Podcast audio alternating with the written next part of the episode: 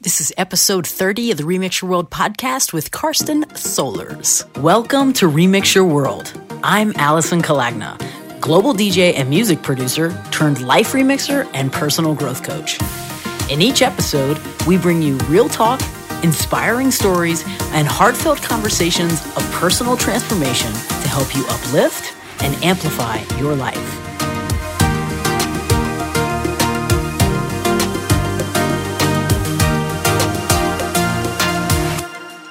This is the Remix Your World podcast. Chicago based Canadian export Karsten Solers has earned the attention of electronic music's finest, and his profile has immersed itself across international club culture.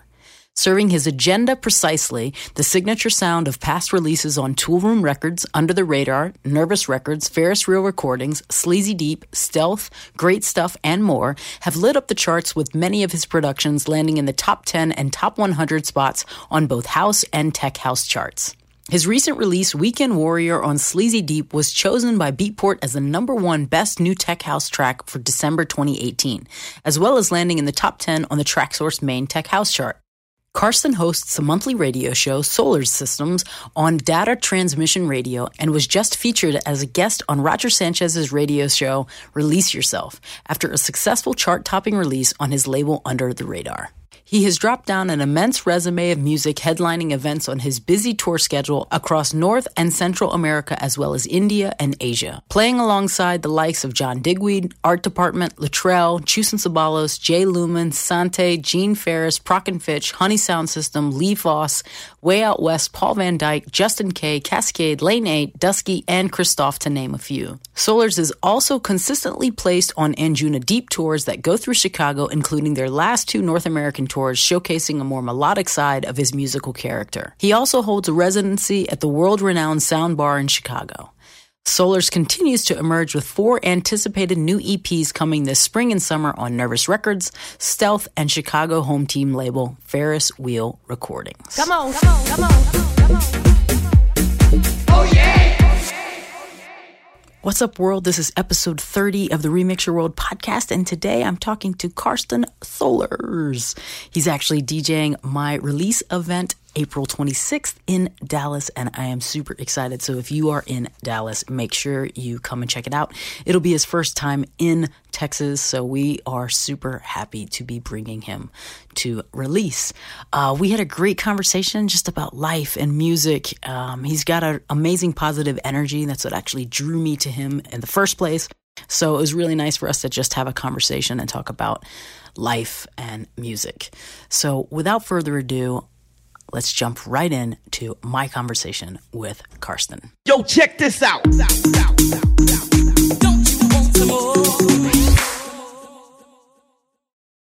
Well, I'm happy that you're here and I'm glad that you're doing this. So thank you. I'm so excited that you're coming to Dallas. I know. I'm really excited about that too. I've never never been there ever. And the first time I'm coming is with you guys and I get to play this super cool party. So yeah, I'm ex- excited. The last one looked like it was really good. It looked like it was a great turnout. Yeah, we had a great time. It was it's I love the room too. You know, it's got a you'll see it feels it's it's like feels old school because it's been around for so long. It's like the, one of the longest venues there. I mean, when you go and you see in the green room, there's literally yeah. like signed by like front 242 that old. Like it goes way back. There's like so the green room. Everybody's signatures are all over the place. It's so cool. Um, but yeah, so it just gives you the What's history. What's the place called? It's called Lizard Lounge. Lizard Lounge. Okay, and it's like um, it's a concert venue. No, it's actually a club. Oh, it's a club. It oh. is a club. Yeah. It's a club. Wicked. Yeah, I think like it was probably a venue in the beginning, way back in the '90s, and then just kind of transitioned into a club. You know. Yeah. It's got two rooms and an upstairs, so you'll see. It's really cool, and we have a whole different vibe in the in the lounge. So it's it's gonna be fun. I'm excited. Like a different vibe as in another room. Yeah, there's another room. Yeah. With another with other DJs. Yeah, Yeah. Oh, So we have in the video room Stetra and her whole crew. They do her collective is called Technoerotica. So they'll um, be doing stuff in in that other room. Sweet. So it'll be fun. Awesome. All right, so let's so let's talk music then. Let's talk music. So Okay. because I don't know, you know, let's go way back and rewind to your childhood. Were you musical? Was this like a thing you knew? I mean, I played drums Okay. and I learned a little bit of piano and a little bit of guitar. I did dabble, Nice. but I would say like the first musical instrument that I took serious was turntables. Nice. So I went to my first rave when I was 14 years old, way too young to be substancing and Four, 14 is young. I mean, I think if I saw a 14 year old at a rave right now, I'd be like, go home. what are you doing? so how did that even happen? Did did you have a friend that was like, "Hey, we're going to go to this?" Yeah, I went to a boarding school and I got invited by one of the students to go and stay with his brother and go to this rave. So we all went to this rave and, you know, we popped caps of E in the lineup to go in and we ended up in this party. 14? Wow. 14. Wow. just totally enamored by these DJs, you know, and I knew that it was something that I needed to do. hmm Um, so I just started collecting records and convinced my parents to get me turntables, and I started DJing. Wow. And like for me, it wasn't like, oh, I want to be a DJ. It was more like, I want to do this. You know, like it was fun. It was cool for me to like collect records and mix and just like create this space for me and my friends. Yeah. Yeah. And yeah, so I did that pretty much for fun.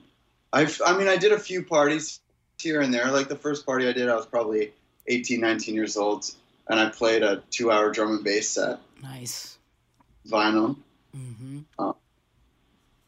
And then I didn't really play much besides just like for fun until maybe eight or nine years ago. Wow. Yeah.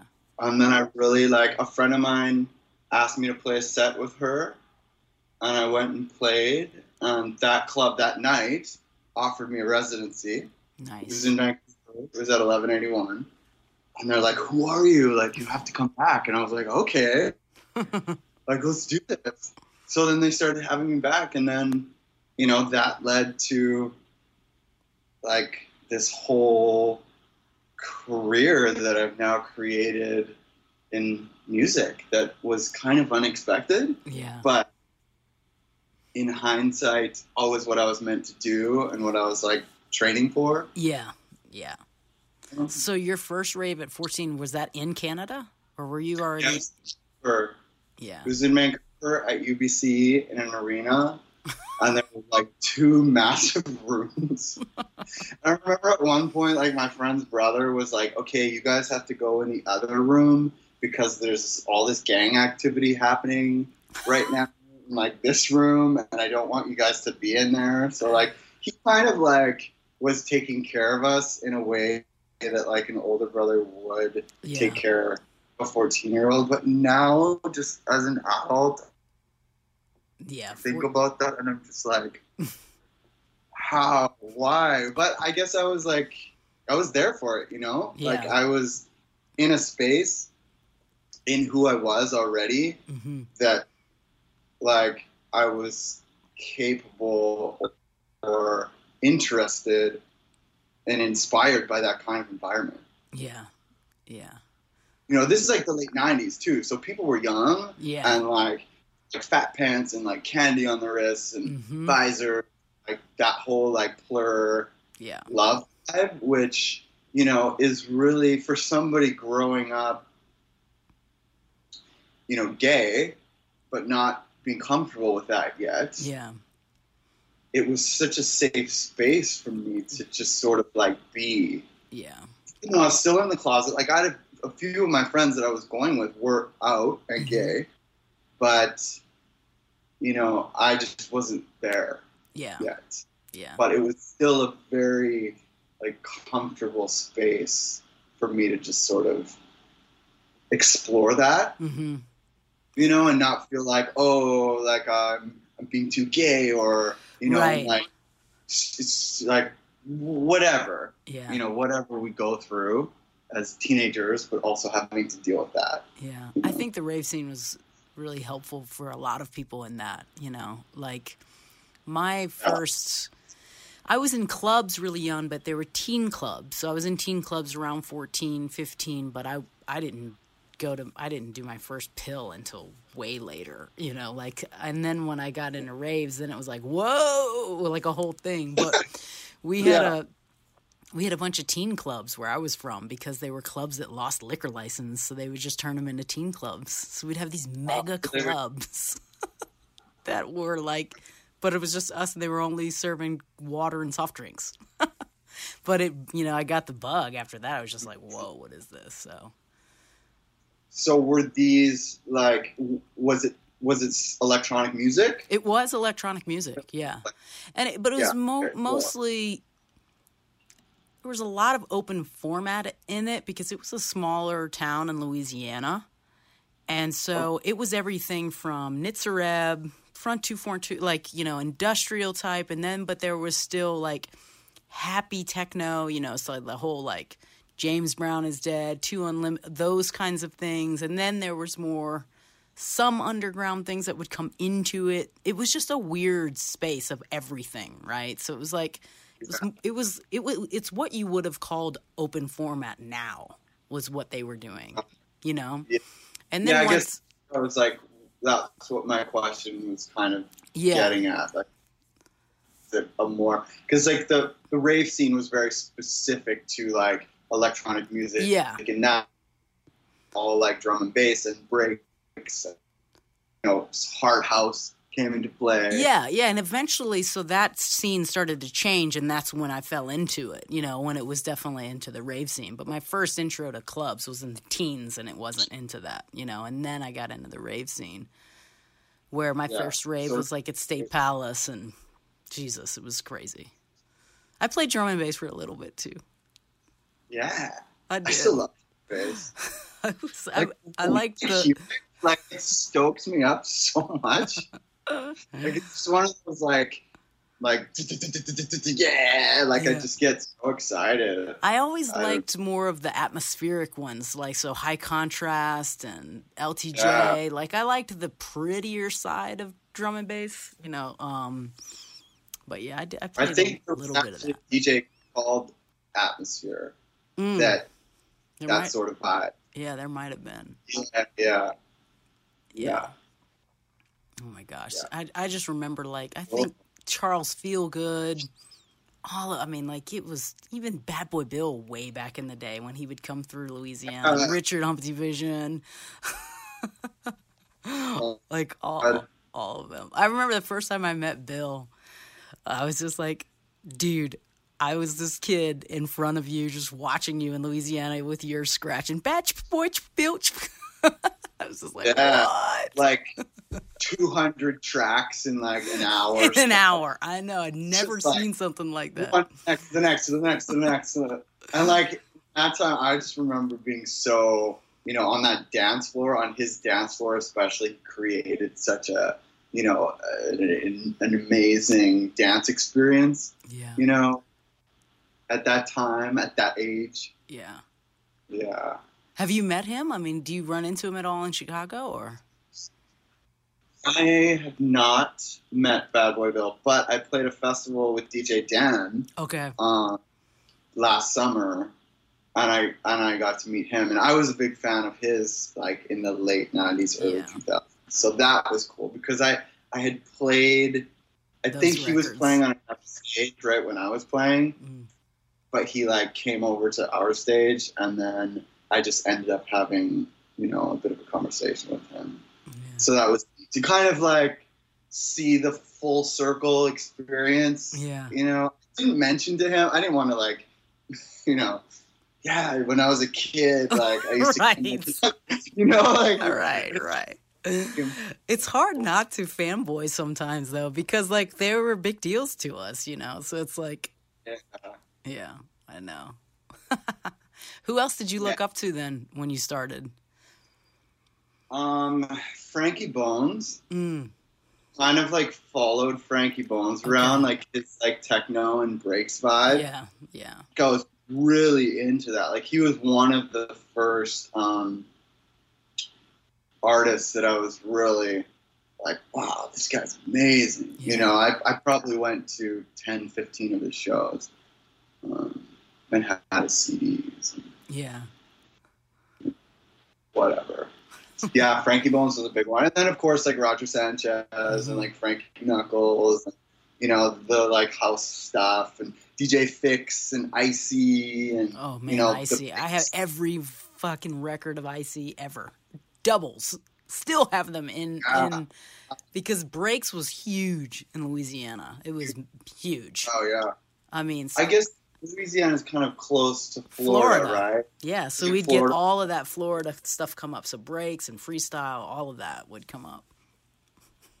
Yeah. Oh my god, DJ Icey. I mean, like, yeah. I still feel that same passion towards music, but it's just like evolved from that. Like, I still love breaks and stuff, but it's I don't know. It's not. It doesn't ins- inspire me maybe as much as house and tech house Yeah. and like that sort of vibe right now. And I think that's why it's kind of evolved to that. Yeah. I'm playing um, and what I'm producing. But I, I do like whenever I hear, because like a lot of the tech house guys are putting out, like the current tech house really has like kind of a breakbeat hmm to it. Yeah. And I buy all of. Because some of the You know. like like yeah, meaning like Dirtybird style type in that. Well, Free Bird stuff, yes, but some of the stuff coming out, out of the UK, Mm. like, and also Spain, like um, Oscar L yeah. puts out techno, but also puts out like almost a a breaks structured hmm groove, Yeah. But then with more of like a tech house vibe. Anyways, I guess it's like adding an extra kick drum or you know the, the, where the snares are placed and stuff. But um, yeah, I dig it. Yeah. So when did you get start producing then? How long were you DJing before you decided I want to know I want to know how to make it? I always wanted to make it. It was just like it was just like taking the time to learn. Hmm You know what I mean? And like I just didn't know I didn't know where to start. So I guess I would say like, you know, I've been DJing now for like 21 years. Mm.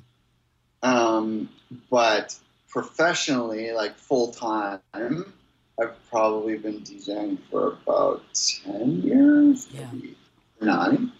Um, and then I started producing six years ago. Yeah. So there was one winter where I was finally like, I need to just, I need to learn how to produce. This winter, I'm going to learn how to produce. So I didn't know where to start. I went to the local like DJ store. I was like, "Do you guys know anybody that like can help me learn production?" Yeah. And they're like, yeah, we have this guy who used to work here. Doesn't work here anymore, but he runs this website, 78910.com. Um, reach out to him. So I reached, and I was just like, dude, like, tell me what I need, and I will buy it. And like, he's like, okay, well, first send me some tracks, like, send me some examples of tracks that you would like to produce. So I did that. Yeah. And then he went back and he was like, okay, cool, yeah, we can totally do that. Um, buy Ableton, buy this keyboard, buy these speakers, buy this mic, you know, whatever. So I did all that. I think I spent, I don't know, $2,500 or something. Yeah. And uh, yeah, every Tuesday for a year, I went to his studio and I sat with him for two hours and I learned how to make my own music. Yeah. Um, like it was quick. Like I learned quick. Right. Just I don't know if it was his teaching style or what, but he would record the sessions that we did, Yeah. and so I'd go back. It was rare that I would go back to look at them, but just having that like consistent every week at this time, and like I wanted to impress him. Right. You know what I mean? So like during the week, I would be producing every single day right. hours. Like I got so addicted, Yeah. you know. I still am like into it. Like I'll spend all day. Like it'll go from day to night, and I won't eat, and I'll be producing. I'll be like, oh my god, where did the day go? Which I love that. yeah. It's like when you're in the, you're in the flow. Yeah, just get in this flow. So anyway, yeah. Um, so that's kind of how it went. I love that And so- though that you knew that you needed a mentor and you had the insight to be like, I need a teacher. I need somebody who's gonna do that. You know, because I think a lot of times people. It, there's so much available online and everything, but it, it having somebody with you that's how I learned too. You know, I had a mentor and it changed everything for me. I mean, I also I also went to product uh, audio engineering school, which is very different. But in Yeah. terms of being a music producer, I had a mentor and I would sit with him days, you know, like and learn from him. So Yeah. it's it was very important. For me, I really am the type of I'm tactical. I like to um, have someone there I can bounce ideas off, but also like show me in what exactly I need to do and I want to do. Yeah. You know what I mean? So I have a question like, how do I, where do I place this? Or, you know, like, how do I take the sub out of this Right. stem or whatever? Like, show me right away. And, um, you know, that just, I don't know, it just, there's something about that that made it very um, easy and accessible for me to, to like, in, to take in you know. Um, so like within the first six months, I signed a track with Toolroom Wow. Records. Yeah. Yeah. that, that's crazy. Right. That's crazy. Like that was my five year goal. Right. You know what I mean? I was like, hey, within the next five years, like I'm gonna be signed to Toolroom, and it just happened so quick. I mean, like I connected with them, and I had sent them five or six tracks that they rejected before they took. Right. but just to like open that conversation with them. Yeah. Yeah. Were they know- the first label you ever sent anything to, or how many other no's did you get before you got a yes? Um, I sent my first tracks I released with Jungle Funk Mm. Recordings, which is uh, Jerome Jerome Robbins, Robbins. Yeah. So they released my very first track, and it was called Oprah, and it was just like super groovy. Yes. Did you sample Miss Oprah? like dark, kind of, I don't know, like tribally, but like techie, tech house track that I sampled Oprah giving this like personal power speech, and um, it was like you have the destiny, like you are the you know control of your life, like Yeah. that sort of thing. It just like worked. Like I saw the sample, I heard it, and I was like, I need to make a track out of this. So I did it, and then I sent it to them, and they signed it. It was just like boom, Yeah. you know, that was the first one. That's so awesome. Um, and then I, I released a few on a few other labels on an Italian label and um, a couple other. I so what I did to get in contact with Toolroom was I put my music on a USB. I wrote them a letter, and I put it in the mail, and I sent it to them. Yeah. And Within about a week, they wrote back to me and were like, "Oh, like thank you so much for your letter. Like it was really nice. Like the track's not right for us Yeah. now, but feel free to send us music." Right. So, I mean, between now and between then and now, I've made some really great like relationships there. Yeah. Um, but that was the start of it. hmm And I sent them about five or six tracks. And then when I landed in Ibiza, like summer, I don't know, 2000, whatever. I'm not sure when it was. But I, I got the email when I landed in Ibiza Nice. saying they were signing my track. and I was like, wow, like magic in the air. Like how synchronistic is it that like I land in Ibiza, electronic music mecca, Yeah. And you know I get signed to the biggest label in my eyes Yeah. in that moment. Yeah. You know, so That's that's so Special. amazing. Yeah. Yeah. I love that. yeah, was Now, what were Yeah. so? Were you going to Ibiza to play with another label, or what was the? no. I've actually never played So you were going to just there, enjoy. I was- hang out. I was going to get inspired. yeah. you know i had i had recently you know within the within two three years started djing full time hmm and really seeing myself like take it further than i'd ever really seen or thought about or understood Yeah. before. So I wanted to go there and get some inspiration, and I did. You know, like I went to these clubs, and I could see, I could see how, how it was really similar to what I was already doing. Yeah. You know, just in a different country. You know, on a on a bigger stage Yeah. Yeah. it really allowed me to see that I wasn't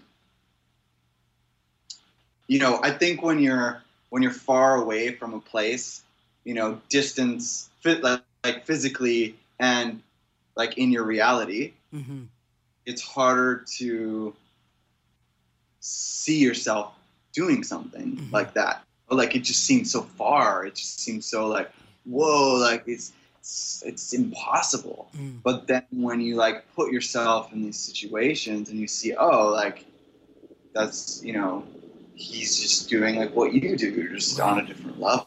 It really allowed me to say like, oh, okay, like yeah, I can do this, Yeah. you know. Yeah. It helps And build the vision. Step into the vision. it helps, yeah, it helps step into the vision, it helps step into the reality of it being a possibility. Yeah. you know so yeah that really helped i came back super inspired from that trip i just signed to a room you know that's when i think my production career and then my like djing kind of leveled up Yeah. you know leveled up to being like dj producer instead of just like dj taking like every single gig that came my way you know like Yeah. you know, I, I was DJing every weekend in Topshop, like in this basement in the corner, and they were just like, like I would play Saturdays and Sundays, like just to people shopping. Right.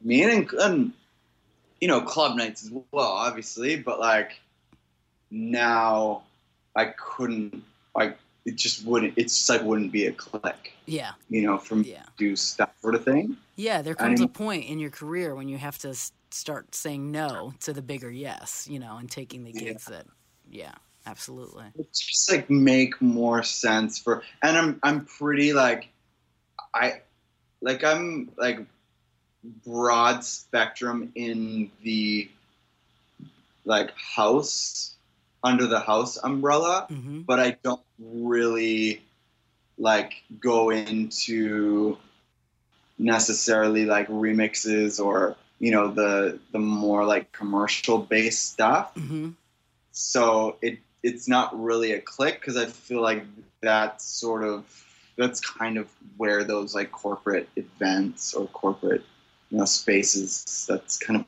what they want. Right. You know what I mean? And I just I just don't do that. Yeah. It doesn't it doesn't fit. have music. It's not a fit. It's not it's not inspiring for me. Um, What do you feel has been So, the, yeah. the biggest challenge and the biggest thing you've had to overcome to get to where you are right now? Um, I don't. That's a that's a good. It's a good question. Um, I'm not. I'm not really sure how to answer that right now. Can we go back to that? We can. Yeah. We can.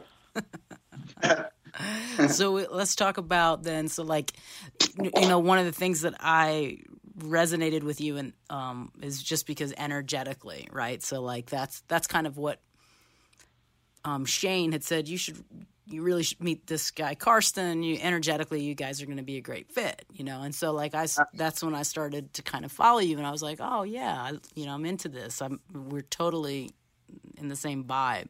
So what was like some of your first personal development books? Like what was like the first one that you picked up where you were like oh this is really cool you know and kind of started you on that path? So, um, like, firstly, I think it's not a book, and it's maybe not the ideal scenario, but I think drugs, you know, taking ecstasy at a really young age, yeah. really opened me up to that spiritual world. Hmm the connectivity, the like telepathy, yeah. the like intuitive stuff hmm that like you know has become such a huge part of who I am now right. that now has become so normalized to me that it's just like oh yeah that's just how it is. Yeah. You know before when I was 14 you know that wasn't really there yet. Yeah. But I think like I've always been kind of aware at quite a young age, but Mm. I definitely um, drugs played a huge role in opening that side of me and allowing me to be comfortable within it. yeah yeah i think i think that's true for a lot of us you know it's like it, Yeah. it blows us wide open of like whoa you can see what's possible you know Yep. and It's and- not just the drugs for a party. It's like there was there was a very spiritual, emotional side to it Mhm. for yeah you know. Yeah. I would say like book books. Um, so I went to I backpacked around Thailand for maybe a, a, ten or eleven months. hmm um, when I was 21. yeah And I found myself in a Buddhist retreat in the very north of Thailand. Mhm. And I did a Vipassana. nice And I wasn't totally ready for it. You know, I was still 21. I was 21 still like, I don't know, doing my thing, you know, still partying. But like, there was a part of me that was really attracted to that, you know? But I wasn't totally prepared for what it was.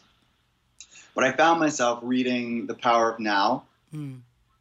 um, in my little hut in the forest, yeah you know, at this like super remote Buddhist retreat. yeah And first experience separating the observer mm. and the mind. yeah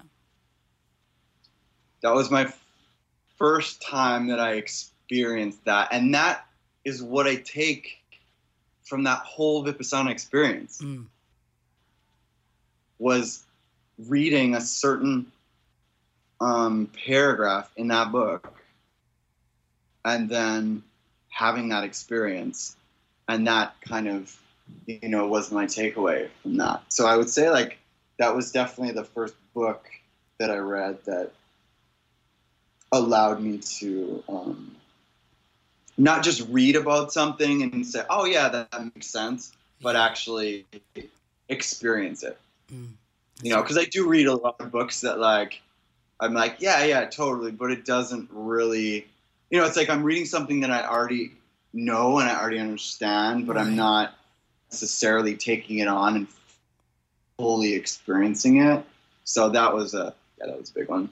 I'd say. Yeah.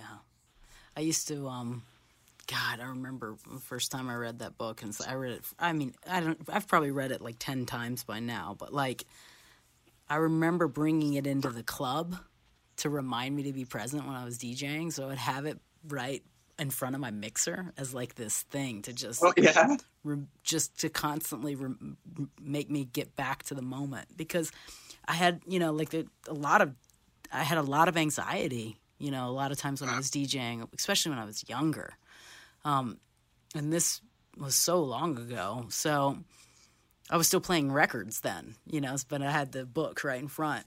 Um, Cool. But it was this constant reminder of like just be present because I would get so anxious in my head of like, oh, I want to play this record, and I would try and get so many records ahead that I would forget where I was, you know. So it was just like this moment Uh-huh. where I would just come back to it, you know. It was just like a little anchor for me.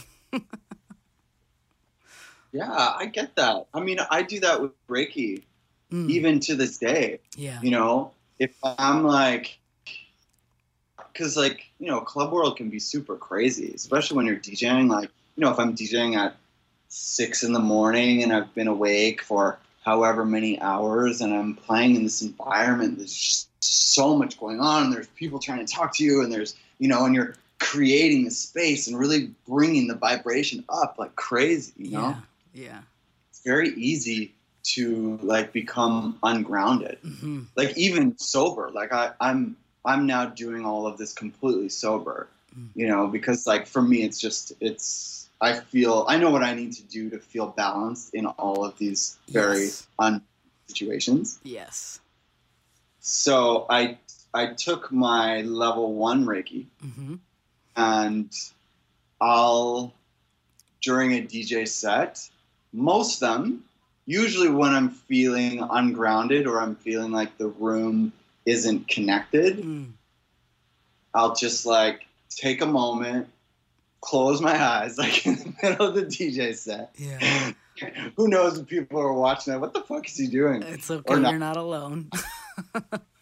It's, it helps you. You know what I mean? yeah. Like this moment that I'm taking will help you in the long run. yeah. I reiki the So I'll- I reiki the booth every time.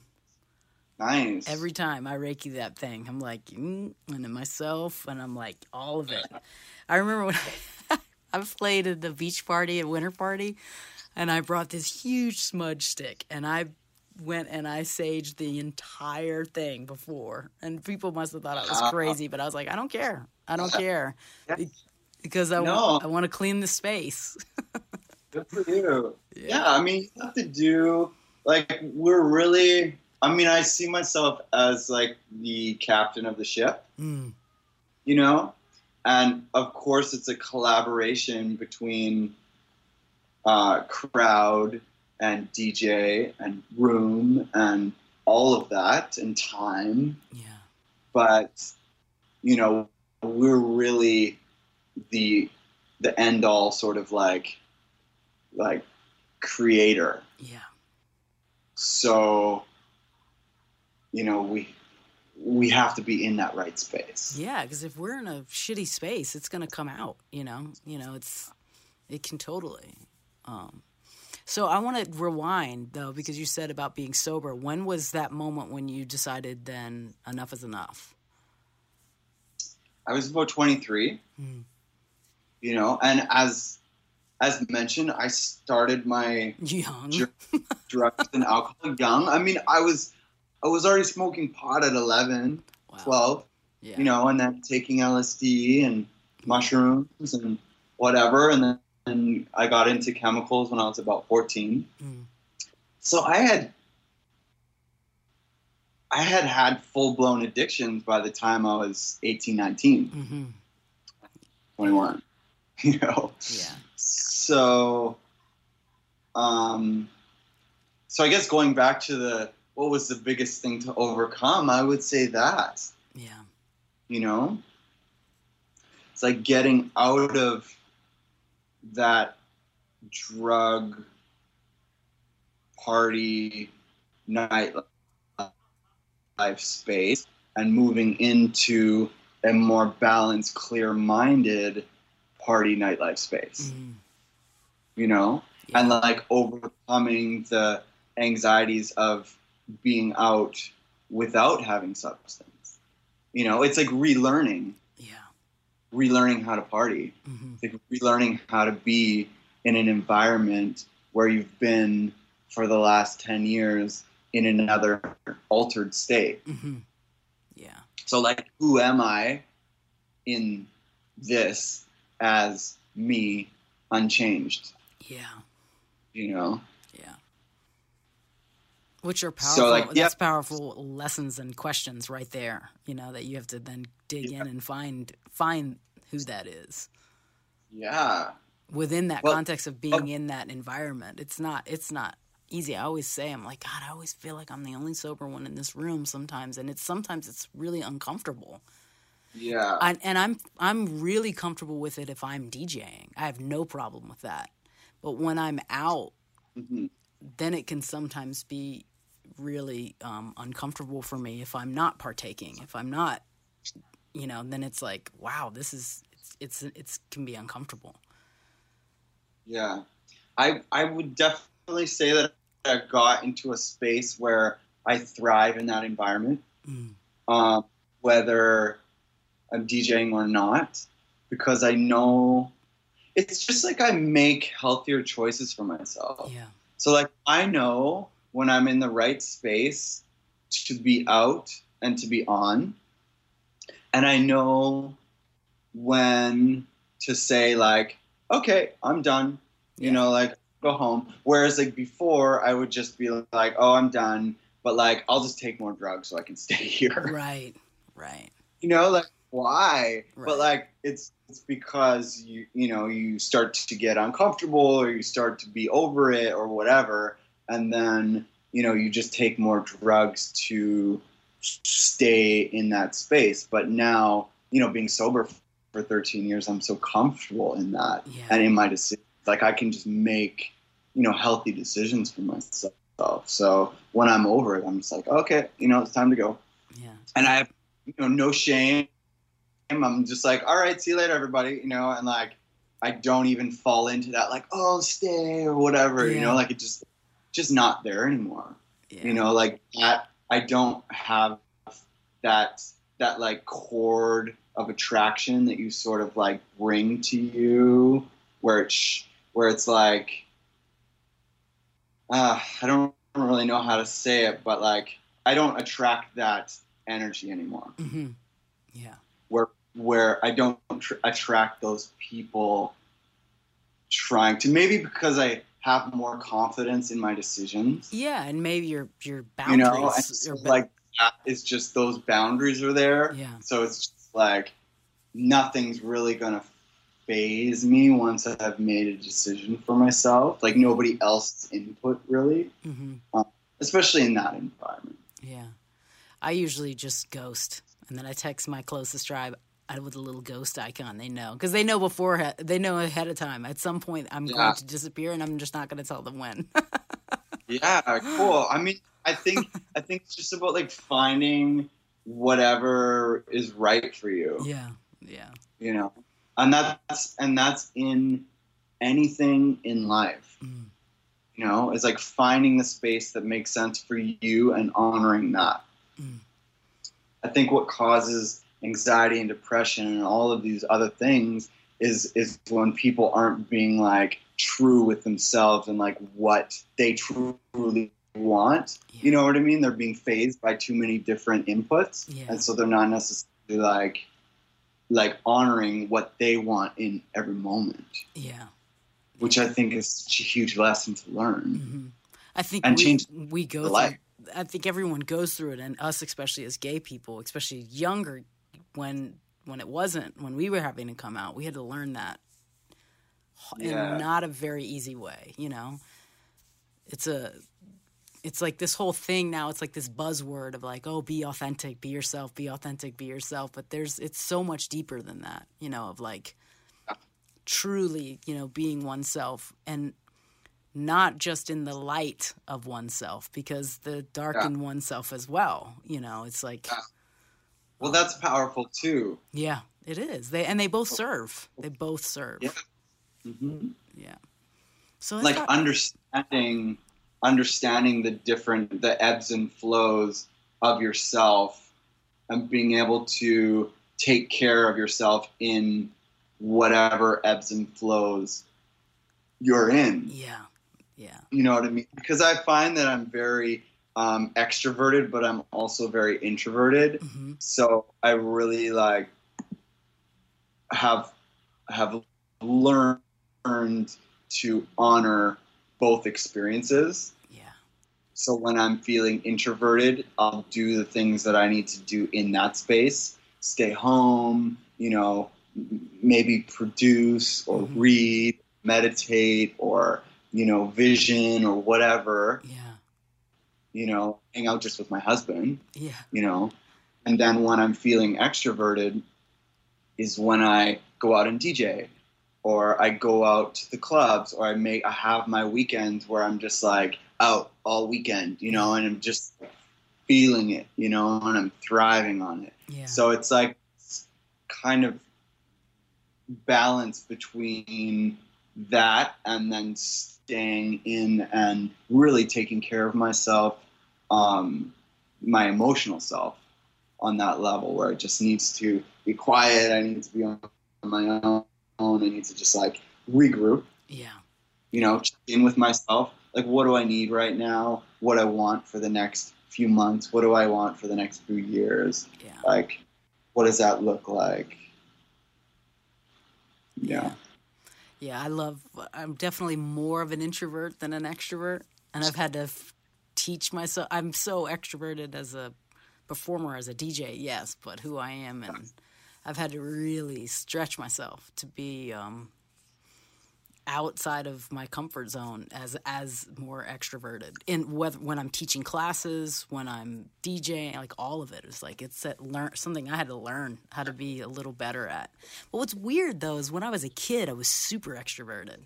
And there was something, I guess, something that shifted for me. But now, the older I get, I I love that regroup time. I love that quiet time. But to a point where I can, I can isolate. So if I I know when Yeah. it's like, oh, I gotta go, I gotta go be around people, I gotta go talk to people, I gotta. And sometimes Yeah. it's like this moment where I'm like, oh, I don't want to do this, and I, I coach myself. I have a moment, and then I'm fine, and then I go out, and it's great.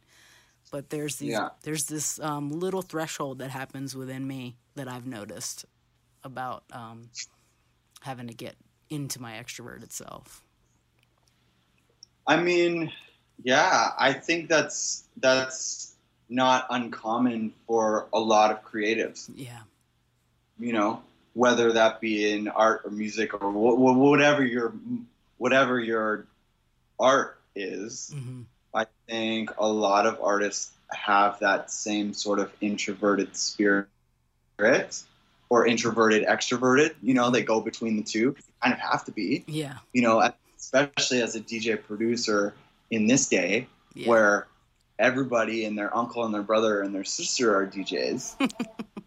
you know, you have to have that that spirit that will push you further than everybody else will push themselves. yeah, yeah, You know, because it's really the only way to stand out and to you know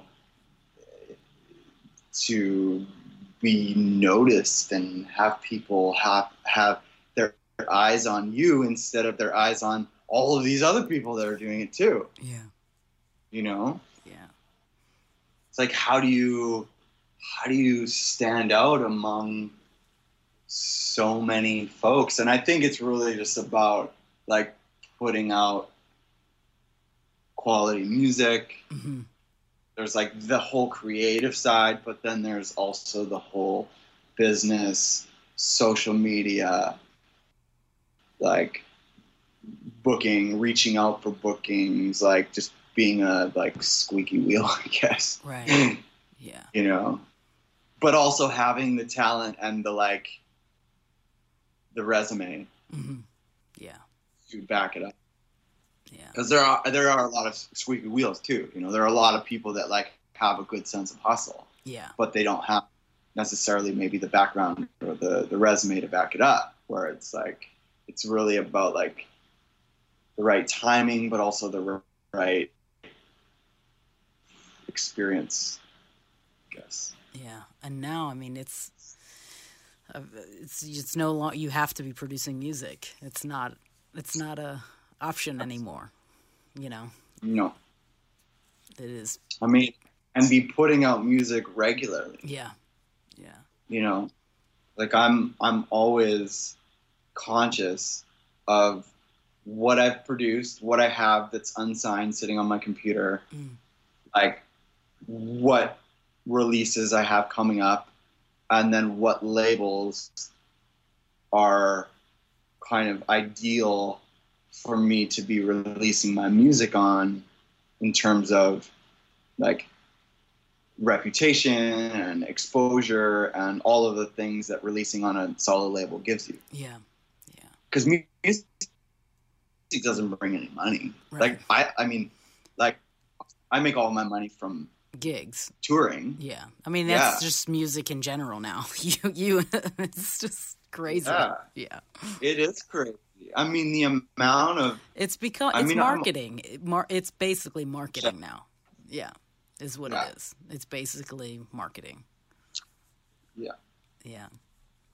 I mean the the amount of hours that I put into like the behind the scenes stuff. You know, Mhm. like I saw um, a meme the other day, and it was like it was like the you only see.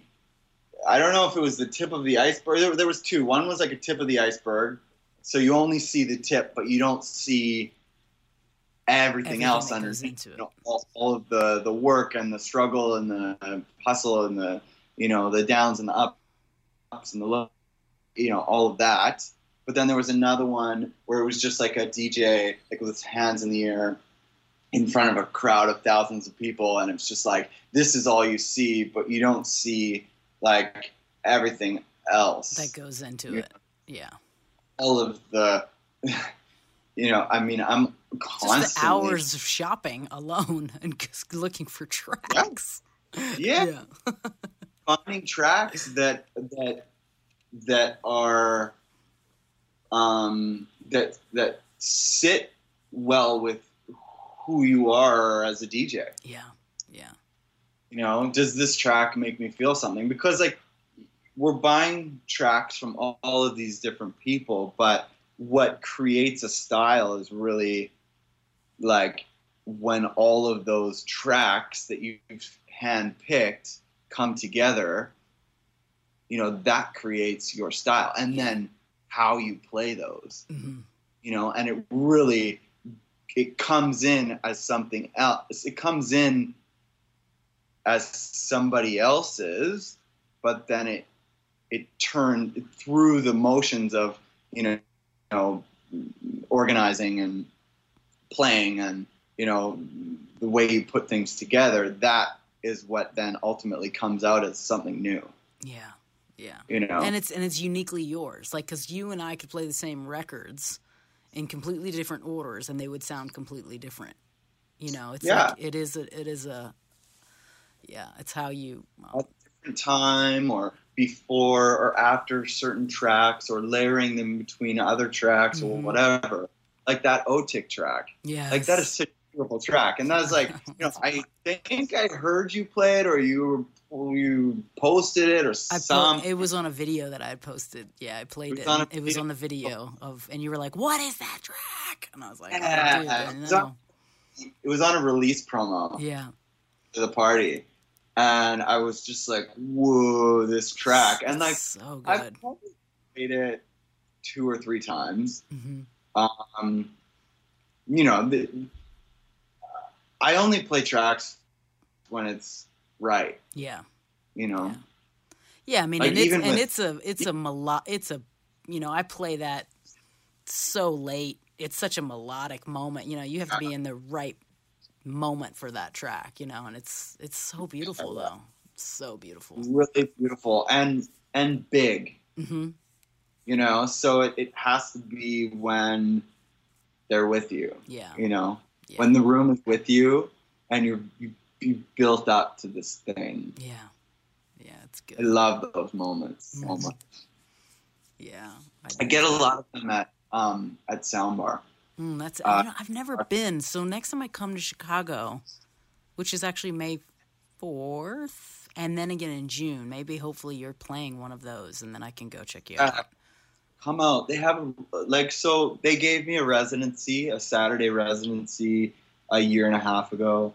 And so they have me play whenever it kind of m- makes sense. they have a lot of different style artists that come through there. yeah, So, you know, they they have me in when it makes the most sense and usually it's for the more melodic, deep stuff and Juno Deep, like Yeah. that sort of vibe. I mean, last weekend I was playing supporting Christoph, yeah, nice. who is an incredible DJ right now and like major rising star. Um producer as well. I mean, I, I play a lot of his productions. Yeah, I, so play, I play a lot of his stuff too. on my Sensual series. I always have at least one of his tracks. I, lo- I love him. Oh yeah, yeah, he's great. He's a really nice guy too. Like he just he came into the booth and like you know just good vibes, you know, a big hug and like you know that I just appreciate that so much. Mhm. And I find a lot of these really you know like the the major major guys and girls who are traveling the world, you know, on on that you know level Mhm. always bring like really good interpersonal vibes too Right. in like if I'm opening or supporting or whatever, like it's it's it's very much like, hey, oh wow, thank you, and you know, there's always this really positive spirit. Like I haven't come into contact with any, you know, like shit don't stink sort of people. Right. You know, like been very like you know, like I can sense the gratitude in which they carry with them, Yeah. which you know brings us to gratitude, which is like Yeah. You know, Everything. highest form of vibration. yeah. It's everything. Everything. I'm constantly saying thank you, you know? Even while walking down the street, like in my head, like meditating on thank you, Yeah. Yeah. you know? Because I'm so grateful to do this. Yeah. It's the quickest um, remix of your emotion too. You know, it's like as soon as you're in any moment, like you know, and, and I, I talked with this about a lot in my class and with my students. It's like the moment that you're feeling cranky or pissy. It's like if you can find one thing to be grateful for, it'll just start over and over again. This, you know, more and more things to be grateful for, and it's like, shit, you know, like, and if it's really bad, if you just be grateful for your breath, that is more than enough. Just breathing, you know.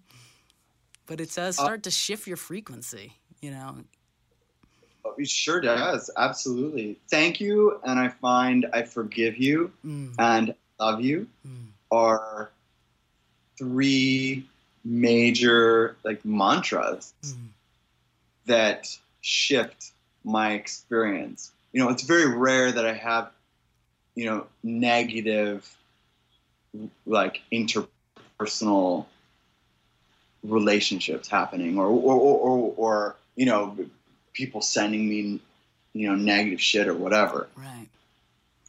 But I find that when in in my experience, when it has through my life, Mm, forgiving people, and you know, not necessarily for them, but for myself. For you, yeah, Yeah. yeah, So I'm not like poisoning myself with whenever I think about, you know, that experience or whatever. Like it just sends me into a, uh, you know, icky place or whatever. You know, negative space, negative mind frame, which is so easy to happen if you dwell on things. yeah, You know, yeah. but I'm I'm pretty quick to shift that stuff.